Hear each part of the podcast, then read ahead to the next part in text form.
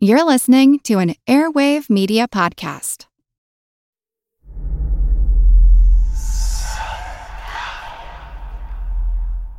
Hey, y'all, spooky season is here. And if you're looking for a show to whet your appetite for a little haunted history, then I'd like to invite you to check out Southern Gothic, a chart topping history podcast that explores some of the most infamous legends, folklore, ghost stories, and hauntings of the American South. We've covered all sorts of stuff from the Bell Witch of Tennessee to the disappearance of the Confederate submarine, the H.L. Hunley, not to mention our deep dives into the local lore of some of America's oldest and most haunted cities, like New Orleans, Charleston, and St. Augustine. So, if you're ready for a little good old fashioned Halloween storytelling with a commitment to quality historical research, then be sure to check out Southern Gothic today. It's available now on all your favorite podcast apps.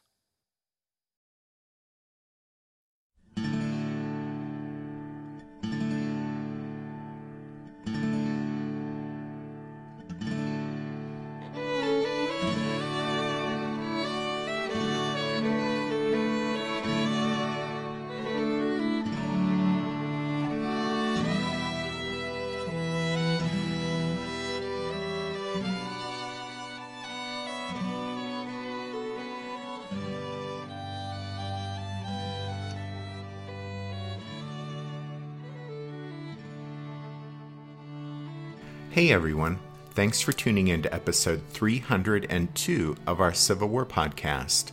I'm Rich. And I'm Tracy. Hello, y'all. Welcome to the podcast.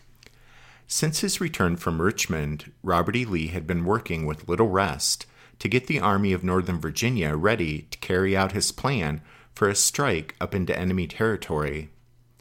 Lee planned to march north across the Potomac River into Maryland and then on up into Pennsylvania. Such a movement would not only disrupt any plans the federal commander, Joe Hooker, might have for a summer campaign, but it would take the armies out of war ravaged central Virginia and give the people of Lee's home state a much needed respite from the hard hand of war. Another of Lee's goals for the new campaign was for his army to gather desperately needed supplies from a region previously untouched by the hard hand of war. You see, all through the winter of 1862 63, the Army of Northern Virginia had suffered severe shortages of food for its men and fodder for its horses and mules. And so, as a solution to his serious logistical problems, Lee was counting on the fact that an invasion of Pennsylvania in the summer of 1863 would take his army into a bountiful region where it could obtain critical supplies. And then Robert E. Lee was also going north because he was looking to win a battlefield victory of real consequence. After almost a year in command, such a victory still eluded Lee.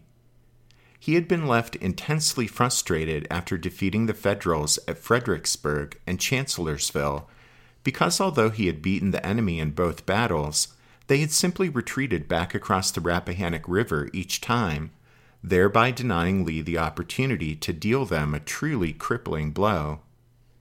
But now Lee would march north into Pennsylvania looking for another battle, one that he would win on the enemy's home ground a battle that would result in a victory of real consequence, a smashing victory that would go a long way toward breaking the North's will to continue the war. And so, since his return from Richmond, Robert E. Lee had been hard at work getting the Army ready to march north. He had completed his reorganization of the Army, shuffling units and commanders about so that there were now three infantry corps instead of two. That meant as the Army of Northern Virginia started out on the new campaign, the men tasked with carrying out Lee's plans would be Lieutenant Generals James Longstreet, Richard Ewell, and A.P. Hill, while Major General Jeb Stuart remained in command of the Army's Cavalry Division. General Lee set June 3rd as the starting date for the new campaign.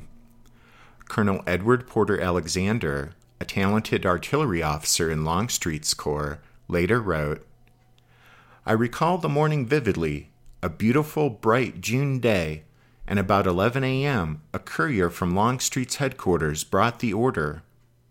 Although it was only to march to Culpeper Courthouse, we knew that it meant another great battle with the enemy's army.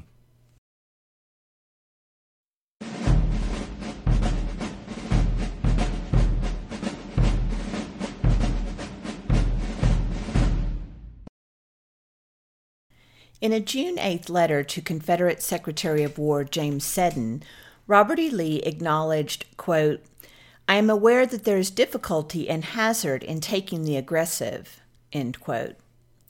However, Lee also pointed out that, quote, there is always hazard in military movements, but we must decide between the positive loss of inactivity and the risk of action.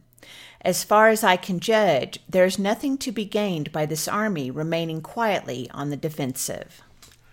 By the time he wrote that letter on June 8th, Lee had already set most of his army in motion, starting the series of marches that would eventually, he anticipated, carry the Army of Northern Virginia up into Pennsylvania. In his letter to Seddon, Lee was no doubt reiterating points he had made the month before in Richmond when he'd met with the Secretary of War and with Confederate President Jefferson Davis. That is, Lee was moving to seize the initiative during the summer campaigning season because, in his mind, there was, as he wrote to Seddon, nothing to be gained by this army remaining quietly on the defensive. The opening phase of Lee's plan called for Hill's Corps to remain temporarily at Fredericksburg facing the Federals across the Rappahannock, while Longstreet's Corps and Ewell's Corps, quietly utilizing the cover of the terrain on the southern side of the river, began marching northwest toward the Blue Ridge Mountains. Their first destination would be Culpeper Courthouse, about 30 miles northwest of Fredericksburg. And here we'll make our uh, first pitch for pulling out your Civil War Atlas and taking a look at a map so you can see what we're talking about when we mention these places.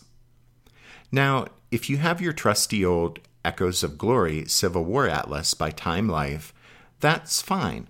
You can check out the first map in the section about the Gettysburg campaign. But throughout the rest of this story arc, we're actually going to be referring quite a bit to a couple of Gettysburg specific atlases. Those are the Maps of Gettysburg by Bradley Gottfried, and Philip Laino's Gettysburg Campaign Atlas. In fact, on page three of Laino's book, there's an excellent map of this area of operations, and you can see where Culpeper Courthouse is located in relation to Fredericksburg. Okay, so there you go. So, as we said a moment ago, the initial phase of Lee's plan called for one corps of infantry to remain at Fredericksburg, facing the Federals, while the other two started to march northwest toward the Blue Ridge. And their first destination on the way to the mountains would be Culpeper Courthouse, which was located on the Orange and Alexandria Railroad.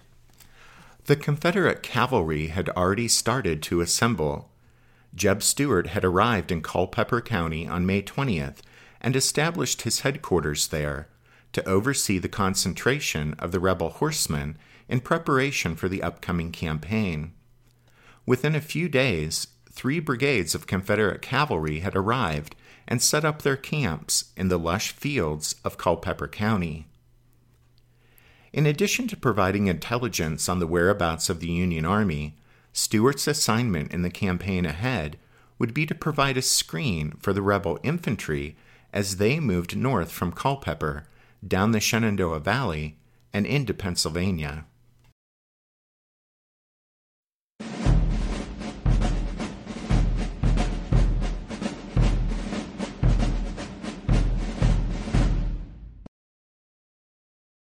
Lafayette McLaws' division of Longstreet's Corps led the Army's march away from Fredericksburg, setting off on June 3rd for Culpeper. Over the next few days, most of Longstreet's and Ewell's Corps assembled there, where they joined Jeb Stuart's horsemen.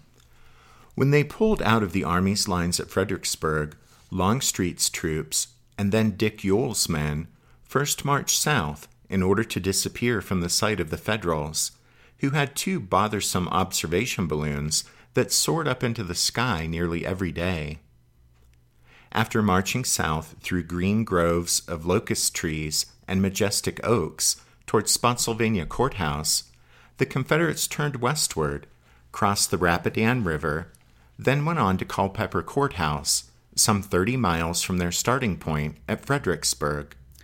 In starting to pull most of his army out of its lines and sending them marching off to Culpeper, Robert E. Lee was gambling on what he assumed his opponent would or would not do.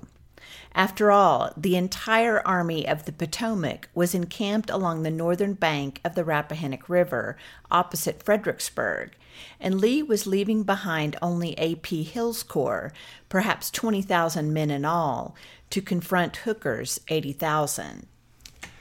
In this initial phase of Lee's plan, Hill and his soldiers remained behind at Fredericksburg to occupy the attention of Mr. F. J. Hooker, who was there just across the river.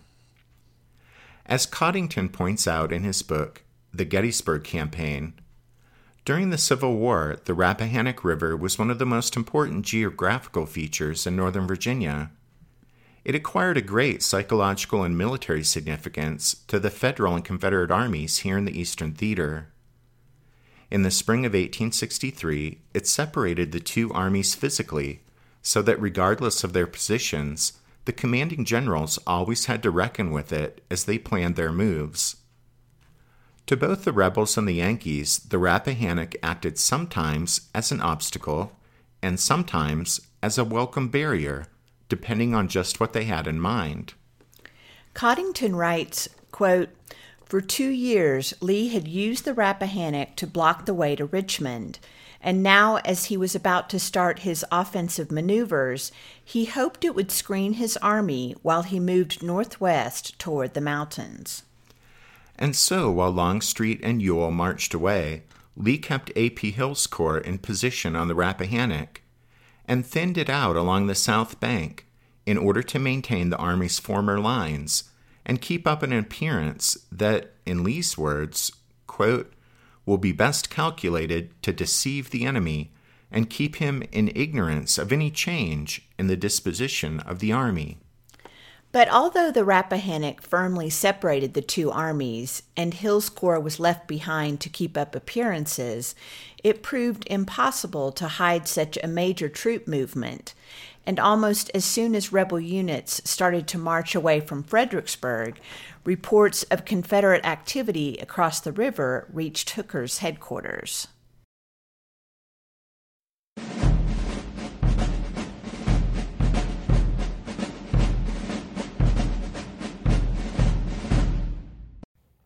What's something you learned in history class that you feel wasn't the whole truth?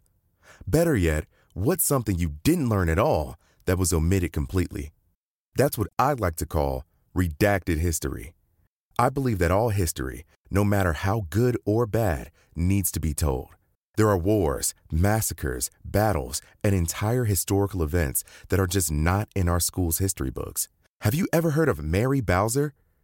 I didn't think so. My name is Andre White, the host of the Redacted History Podcast, the place where history's forgotten events, heroes, and villains get their story told, one episode at a time. So come huddle around the campfire with me and get ready to hear the stories that you were robbed of. And get comfortable. We're going to be here a while. The Redacted History Podcast Real History Never Dies. Stream the Redacted History podcast on Apple Podcasts, Spotify, or wherever else you get your podcasts. Did archaeologists discover Noah's Ark? Is the rapture coming as soon as the Euphrates River dries up? Does the Bible condemn abortion? Don't you wish you had a trustworthy academic resource to help make sense of all of this? Well, I'm Dan Beecher, and he's award winning Bible scholar and TikTok sensation Dr. Dan McClellan. And we want to invite you to the Data Over Dogma podcast, where our mission is to increase public access to the academic study of the Bible and religion, and also to combat the spread of misinformation about the same. But, you know, in a fun way. Every week, we tackle fascinating topics. We go back to source materials in their original languages. And we interview top scholars in the field. So, whether you're a devout believer or you're just interested in a clear eyed, deeply informed look at one of the most influential books of all time, we think you're going to love the Data Over Dogma podcast. Wherever you subscribe to awesome shows. The rascals are up to something noted a staff officer in the Army of the Potomac's 1st Corps on June 4th. Even though most of Ewell's Confederates were waiting until dark to pull out on the 4th, the movement of Longstreet's troops the day before, on June 3rd, had not gone unnoticed by the Federals. For several days, reports had been coming into Hooker's headquarters which indicated the Confederate cavalry was massing upriver around Culpeper. Now, the rebel army at Fredericksburg appeared to be up to something. As early as June 4th, Colonel George Sharpe of the Bureau of Military Information was reporting, quote, there is considerable movement of the enemy. Their camps are disappearing at some points. This news placed Joe Hooker firmly upon the horns of a dilemma. If the Confederates were starting a major movement away from Fredericksburg, it could mean a couple of things. As Hooker quickly notified Washington, if the enemy army was on the move, it could mean that the rebels were intending, quote, to move up the river with a view to the execution of a movement similar to Lee's of last year.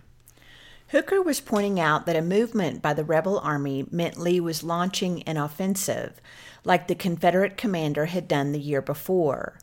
And when Lee had assumed the aggressive the year before, in 1862, it had resulted in major battles at Second Manassas and at Antietam. Hooker notified Abraham Lincoln that a major enemy movement away from Fredericksburg now would indicate one of two things either a march, quote, to cross the upper Potomac, end quote, that is, a crossing of the Potomac above Harper's Ferry which would mean, at the very least, another Confederate strike into Maryland, or at worst, perhaps an invasion of Pennsylvania. Or, Hooker told Lincoln, Lee might be aiming, quote, to throw his army between mine and Washington, end quote. Lee could do this by lunging around Hooker's right flank and reoccupying the old Bull Run battlefield. It's pretty obvious when you say it out loud but Hooker's dilemma, put very simply, was that he didn't know what Lee intended to do. Would it be a short lunge designed to get around Hooker's right flank and place the rebel army between the Army of the Potomac and Washington? Or would it be a movement farther to the west, which would let Lee cross the upper Potomac and strike into Maryland, and possibly up into Pennsylvania?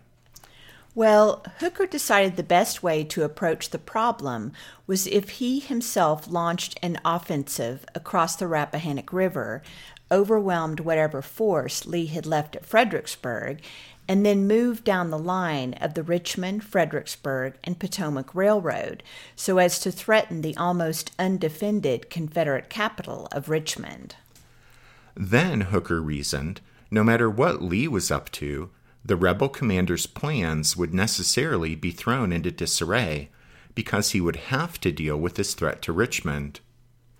And so Hooker told Lincoln, quote, After giving the subject my best reflection, I am of the opinion that it is my duty to pitch into Lee's rear. But Abraham Lincoln was tired of commanders who believed Richmond was their target instead of the rebel army. Lincoln told Hooker that he was turning Hooker's telegram over to General in Chief Halleck so that Halleck could respond to Hooker's plan. But then Lincoln went on to offer his own two cents worth, and the president packaged his opinion in one of his vivid, homespun frontier metaphors. Should Lee move north, Lincoln said, and leave behind a force at Fredericksburg, quote, tempting you to fall upon it, then he warned Hooker not to take the bait. Lincoln said, I would not take any risk of being entangled upon the river like an ox jumped half over a fence and liable to be torn by dogs, front and rear, without a fair chance to gore one way or kick the other. It was bad news for Hooker that Lincoln would not support his plan, but perhaps worse for the Army commander was Lincoln saying that he'd given Hooker's telegram to Halleck so that the General in Chief could reply to it.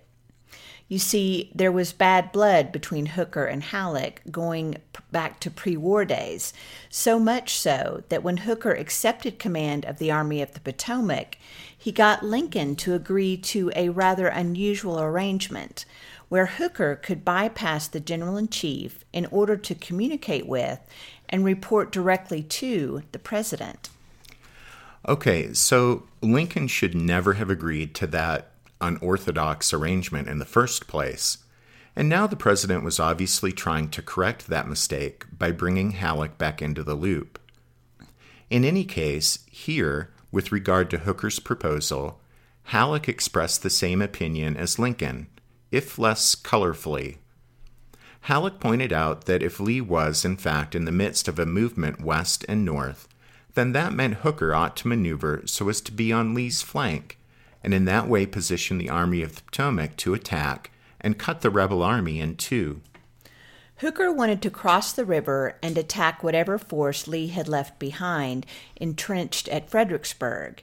But Halleck asked, quote, Would it not be more advantageous to fight his movable column first, instead of first attacking his entrenchments, with your own forces separated by the Rappahannock? Halleck also warned of Washington's vulnerability if Hooker lagged too far behind in responding to Lee's movement away from Fredericksburg. None of this, of course, was what Joe Hooker was hoping to hear. He had already had a pair of pontoon bridges thrown across the Rappahannock three miles downstream from Fredericksburg and pushed across a division from Sedgwick's Sixth Corps as a reconnaissance in force, quote, to learn, if possible, what the enemy are about. That division engaged in some sharp skirmishing with A.P. Hill's Confederates, but Sedgwick reported he couldn't advance more than a few hundred yards without opening up a real battle. Hooker, however, knew he couldn't press the issue without Washington's support of his plan, so he contented himself with having the other two divisions of the Sixth Corps over the next few days taking turns occupying the newly conquered pocket around the crossing. Hooker continued to press Halleck to allow him to cross the Rappahannock in force, but the general in chief wouldn't budge. Then Lincoln sent a message on June 10th saying, quote, I think Lee's army, and not Richmond, is your sure objective point. If he comes toward the upper Potomac, follow on his flank and on his inside track. And that was that. And that was that. Joe Hooker wouldn't get to crash across the Rappahannock with the Army of the Potomac and test his theory that the road to Richmond was his for the taking. And that meant Robert E. Lee's gamble had paid off.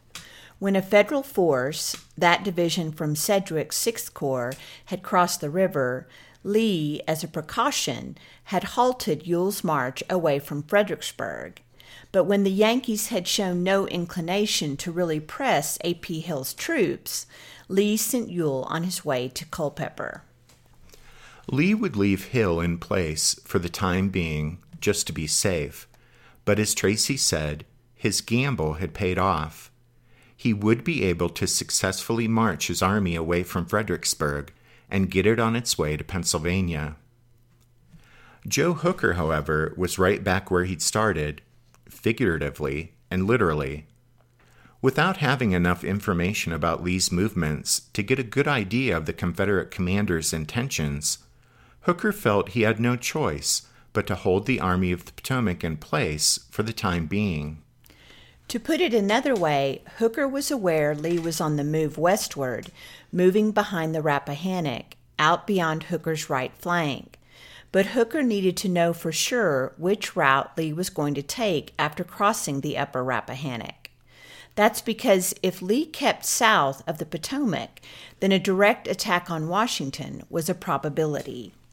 But if the Confederates marched out to the Blue Ridge Mountains, then passed down the Shenandoah Valley, crossed the Potomac, and into Maryland, and perhaps into Pennsylvania, then the threat to Washington was less likely.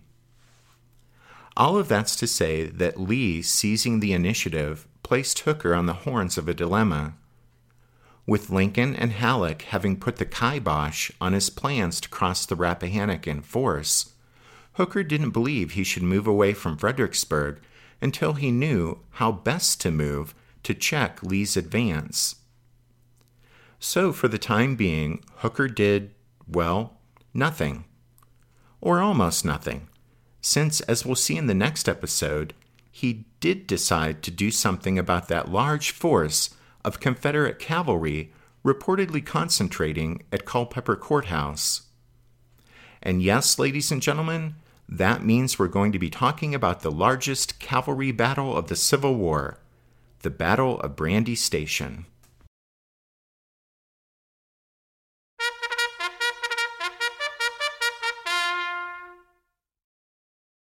That means it's time for this episode's book recommendation. And our recommendation this time, or recommendations, are The Maps of Gettysburg by Bradley M. Gottfried and Gettysburg Campaign Atlas by Philip Laino. You can't go wrong with either of these atlases if you're serious about studying the Gettysburg campaign and the battle. But we've found that our go to atlas, as we've been putting together this story arc, has been Laino's book. So if push came to shove and we had to pick just one, it would be his Gettysburg Campaign Atlas. Don't forget you can find all of our book recommendations if you head over to the podcast website, which is www.civilwarpodcast.org. And then, as we wrap up this show, we want to give a shout out to the newest members of the Strawfoot Brigade and thank them for their support of the podcast. So thank you to James, Andre, Carl, Brendan, and Lou. And thanks to all of you for listening to this episode of The Civil War, 1861 to 1865, a history podcast. Rich and I do hope that you'll join us again next time as we start to talk about the Battle of Brandy Station. But until then, take care. Thanks, everyone. Bye.